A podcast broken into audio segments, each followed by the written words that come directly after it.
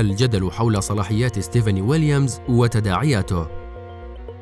كان لقاء سفراء الدول الست الكبرى بالأمس في طرابلس استثنائياً، ذلك أنه جمع بين سفراء أقطاب الكتلة الغربية، وهم المبعوث الخاص الأمريكي والسفير البريطاني والفرنسي والإيطالي مع سفير روسيا في ليبيا. وهذا يمثل خروجاً عن المألوف، ذلك أنه في ذات اليوم وقع خلاف بين أقطاب الكتلة وروسيا في مجلس الأمن،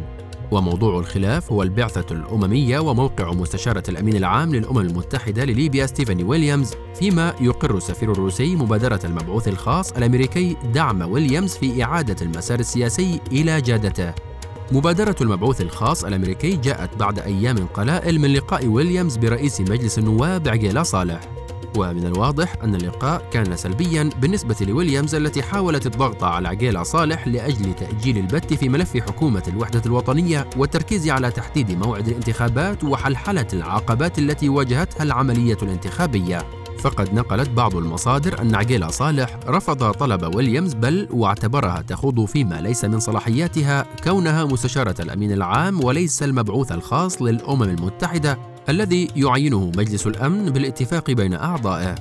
ما يؤكد التسريبات حول اجتماع ويليامز بعقيلة صالح هي النبرة الحادة التي تحدث بها الأخير في جلسة مجلس النواب الاثنين المنصرم، وحديثه عن التدخلات والضغوط الخارجية، وقوله إن تحديد موعد الانتخابات ليس من مسؤولية رئاسة مجلس النواب، وهي بيد لجنة خارطة الطريق والمفوضية العامة للانتخابات. المبعوث الخاص الأمريكي أراد باجتماع السفراء والبيان الصادر عنهم دعم جهود ستيفاني ويليامز ومواجهة التحدي الذي أبرزه عقيلة صالح، والذي يمكن أن يكون مبرراً للكتلة الداعمة له في الشرق لعرقلة مساعي المستشارة، خاصة إذا كان اتجاهها لا يرضي عقيلة وأنصاره، إذ لم تبدي ويليامز رضاها عن مقاربة خارطة الطريق الجديدة التي اتجه إلى تصميمها مجلس النواب. وأعلنت بوضوح أن المجلس الأعلى للدولة شريك في المسار السياسي، وأن معالجة الخلل الذي وقع في العملية الانتخابية يأتي من خلال العودة إلى خارطة طريق جنيف،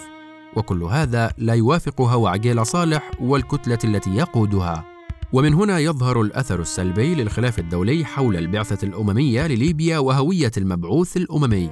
ذلك أن تعيين ستيفاني كمستشارة هو تأكيد على الخلاف بين الأعضاء الدائمين في مجلس الأمن، فروسيا رفضت تعيينها كمبعوثة ولم تنجح في تقديم بديل يرضي الولايات المتحدة وحليفيها في مجلس الأمن.